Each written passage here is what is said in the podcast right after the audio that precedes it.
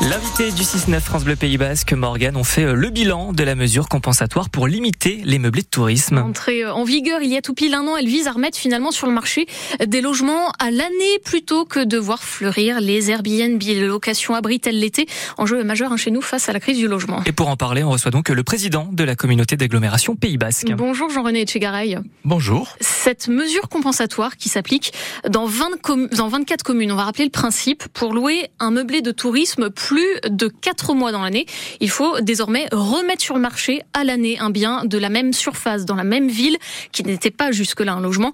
Est-ce que ça porte déjà ses fruits? La réponse est, oui, mais je voudrais dire avant de répondre à cette question euh, très pertinente, que si nous en sommes arrivés à mettre en place ce règlement de compensation, euh, ici, euh, au Pays Basque, c'est que nous sommes la région de France où nous avons la plus grande proportion de résidences secondaires avant Paris et avant euh, le sud-est de la France et notamment Nice. 21% effectivement du Nous sommes à 21 ou 23%, euh, 23% si on prend uniquement la zone tendue, 21% si on prend l'ensemble du euh, l'ensemble du Pays Basque. Sachant que euh, les résidences secondaires se trouvent quelquefois aussi dans les zones de montagne. Euh, par exemple à Laro, vous avez plus de 59% de résidences secondaires. Alors sur la côte évidemment, ça oscille entre 35 40% jusqu'à euh, plus de 50% euh, de résidences secondaires. Euh, les résidences secondaires sont autant de logements susceptibles de pouvoir entrer dans la catégorie des meublés de tourisme. Nous n'aurions pas autant de résidences secondaires, nous aurions moins de meublés de tourisme. On peut toujours aujourd'hui passer notre résidence secondaire en meublé de tourisme de juin à septembre sans devoir faire de compensation par ailleurs. Il y a cette limite finalement des, des quatre mois. Est-ce qu'il ne faut pas durcir un peu la mesure là-dessus?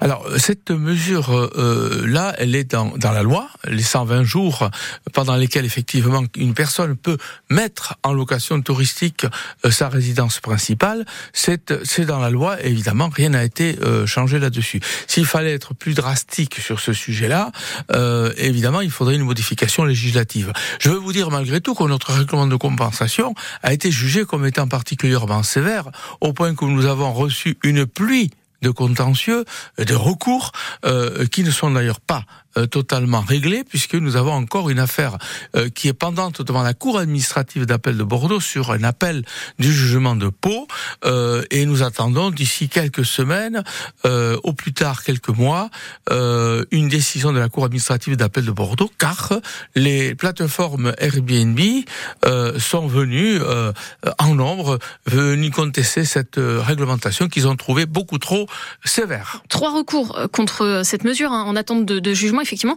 ça veut dire au fond que votre principal levier aujourd'hui face à la crise du logement, il pourrait s'arrêter d'un coup? Écoutez, euh, j'espère qu'il va pas s'arrêter parce que euh, nous avons absolument besoin et les juges du premier degré l'ont parfaitement compris puisque le tribunal administratif de Pau a fait droit à notre euh, à notre thèse, en tout cas à notre défense.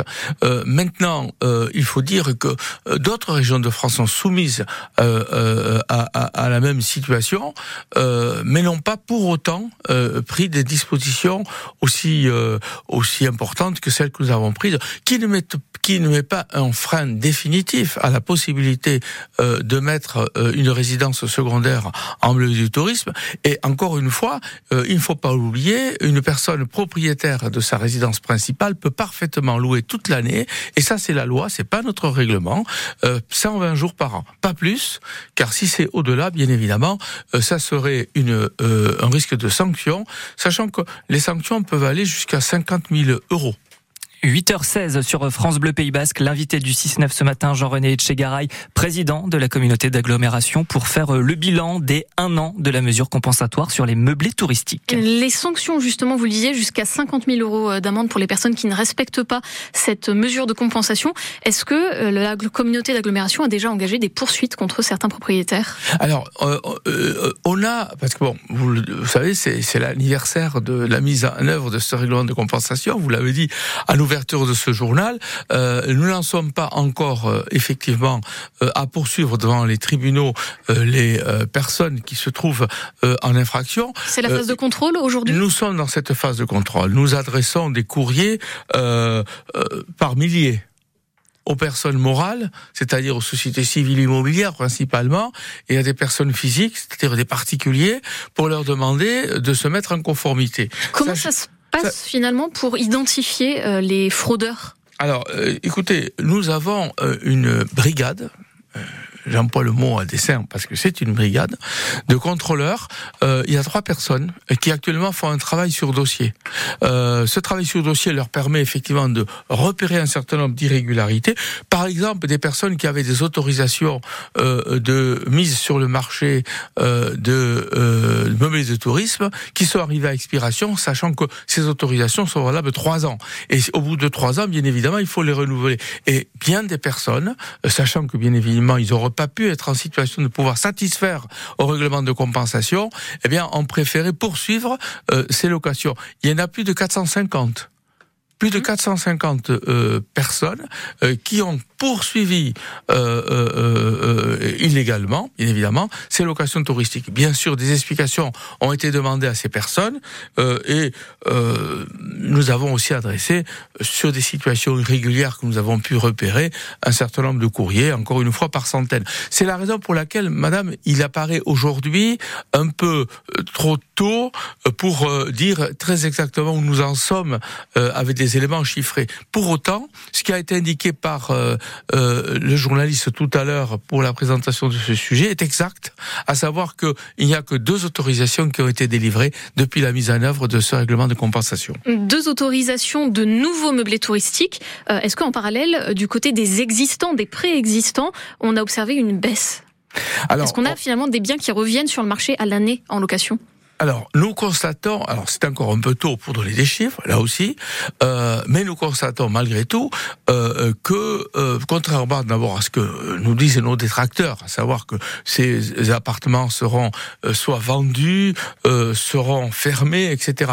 Ceci n'est pas constaté pour ce qui nous concerne. En revanche, en revanche, nous avons effectivement à constater un plus grand nombre de, logements qui, qui, sont à la disposition de, de la population donc, moi, je pense que nous avons une tendance qui est positive de ce point de vue. Ce qui est certain, c'est qu'il y a une forme d'éradication aujourd'hui euh, de cette forme de de, euh, de frénésie qui a pu exister, d'hémorragie que nous avons pu constater. Car il ne faut pas oublier qu'entre 2016 et 2020, nous avons une augmentation de 130% euh, des meublés de tourisme. 130%, c'est considérable.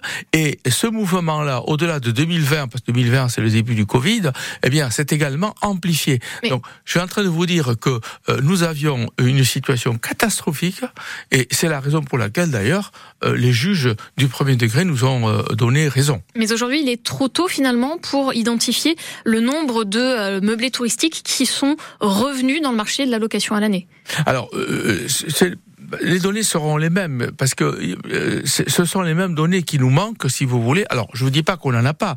Nous avons des données. Maintenant, au point de, pouvoir les rendre publiques, ça, ça nous paraît effectivement extrêmement difficile, sachant qu'on travaille aussi dans cette affaire depuis le début, d'ailleurs, avec l'agence euh, d'urbanisme, euh, qui est notre consultant, notre conseil, euh, notre forme de bureau d'études qui vient effectivement faire un travail sur le terrain euh, extrêmement important. Donc, je, il y a une chose qui est certaine, c'est que le nombre des euh, euh autorisations de euh, location touristique ont, a diminué d'une manière drastique. Le chiffre qui a été donné tout à l'heure de 2 depuis le 1er mars 2024, euh, 23 est absolument exact. Mais par contre, euh, il faut encore un peu de temps pour vérifier euh, ces formes d'évaporation qui peuvent exister euh, s'agissant de meublés de tourisme qui ne le seraient plus aujourd'hui. Mais je viens de dire aussi euh, qu'on avait repéré près de 450 particuliers euh, qui avaient continué à appliquer euh, les anciennes autorisations, sachant que nous avions sur le marché, madame, et c'est extrêmement important de le dire, j'ai le chiffre, au 1er mars 2023, il y avait 9991 bon, presque 10 000 autorisations temporaires de trois ans euh, qui étaient encore euh, valables.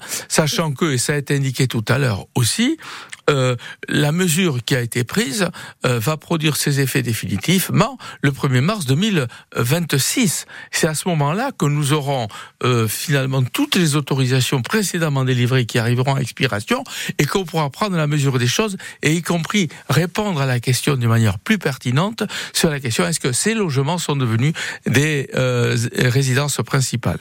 À 8h22, l'invité du 6-9 ce matin, Jean-René Etchegaray, président de la communauté d'agglomération, pour faire le bilan des un an de la mesure compensatoire sur les meublés touristiques. Alors on a parlé de ces résidences secondaires qui euh, effectivement peuvent être parfois basculées en meublés de tourisme plusieurs fois par an. C'est ça, c'est contre ça que vous souhaitez lutter.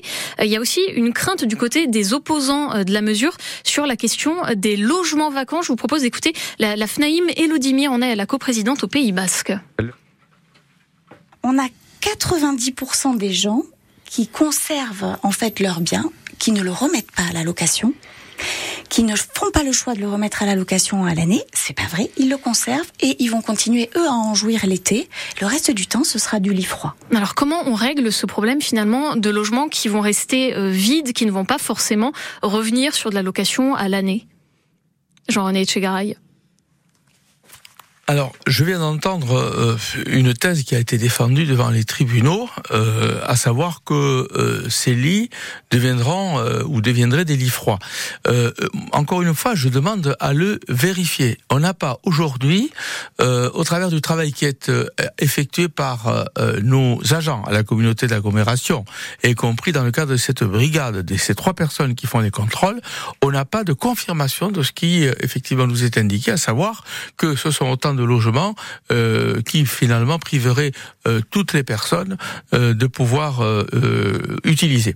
Alors ceci est un, un argument de plaidoirie, si j'ose dire, qui n'a pas fait mouche devant le tribunal administratif de Pau.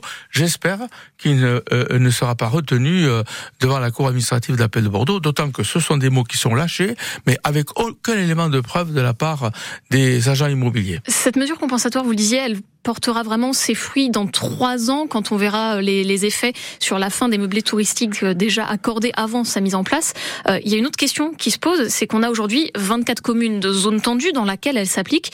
Est-ce qu'il ne faut pas élargir à tout le Pays Basque pour ne pas déplacer finalement le problème sur d'autres communes, plus dans la zone rétro-littorale, le Pays Basque intérieur? Alors je vais répondre à cette question. Vous avez dit trois ans, il faudra attendre trois ans. En réalité, plus que deux.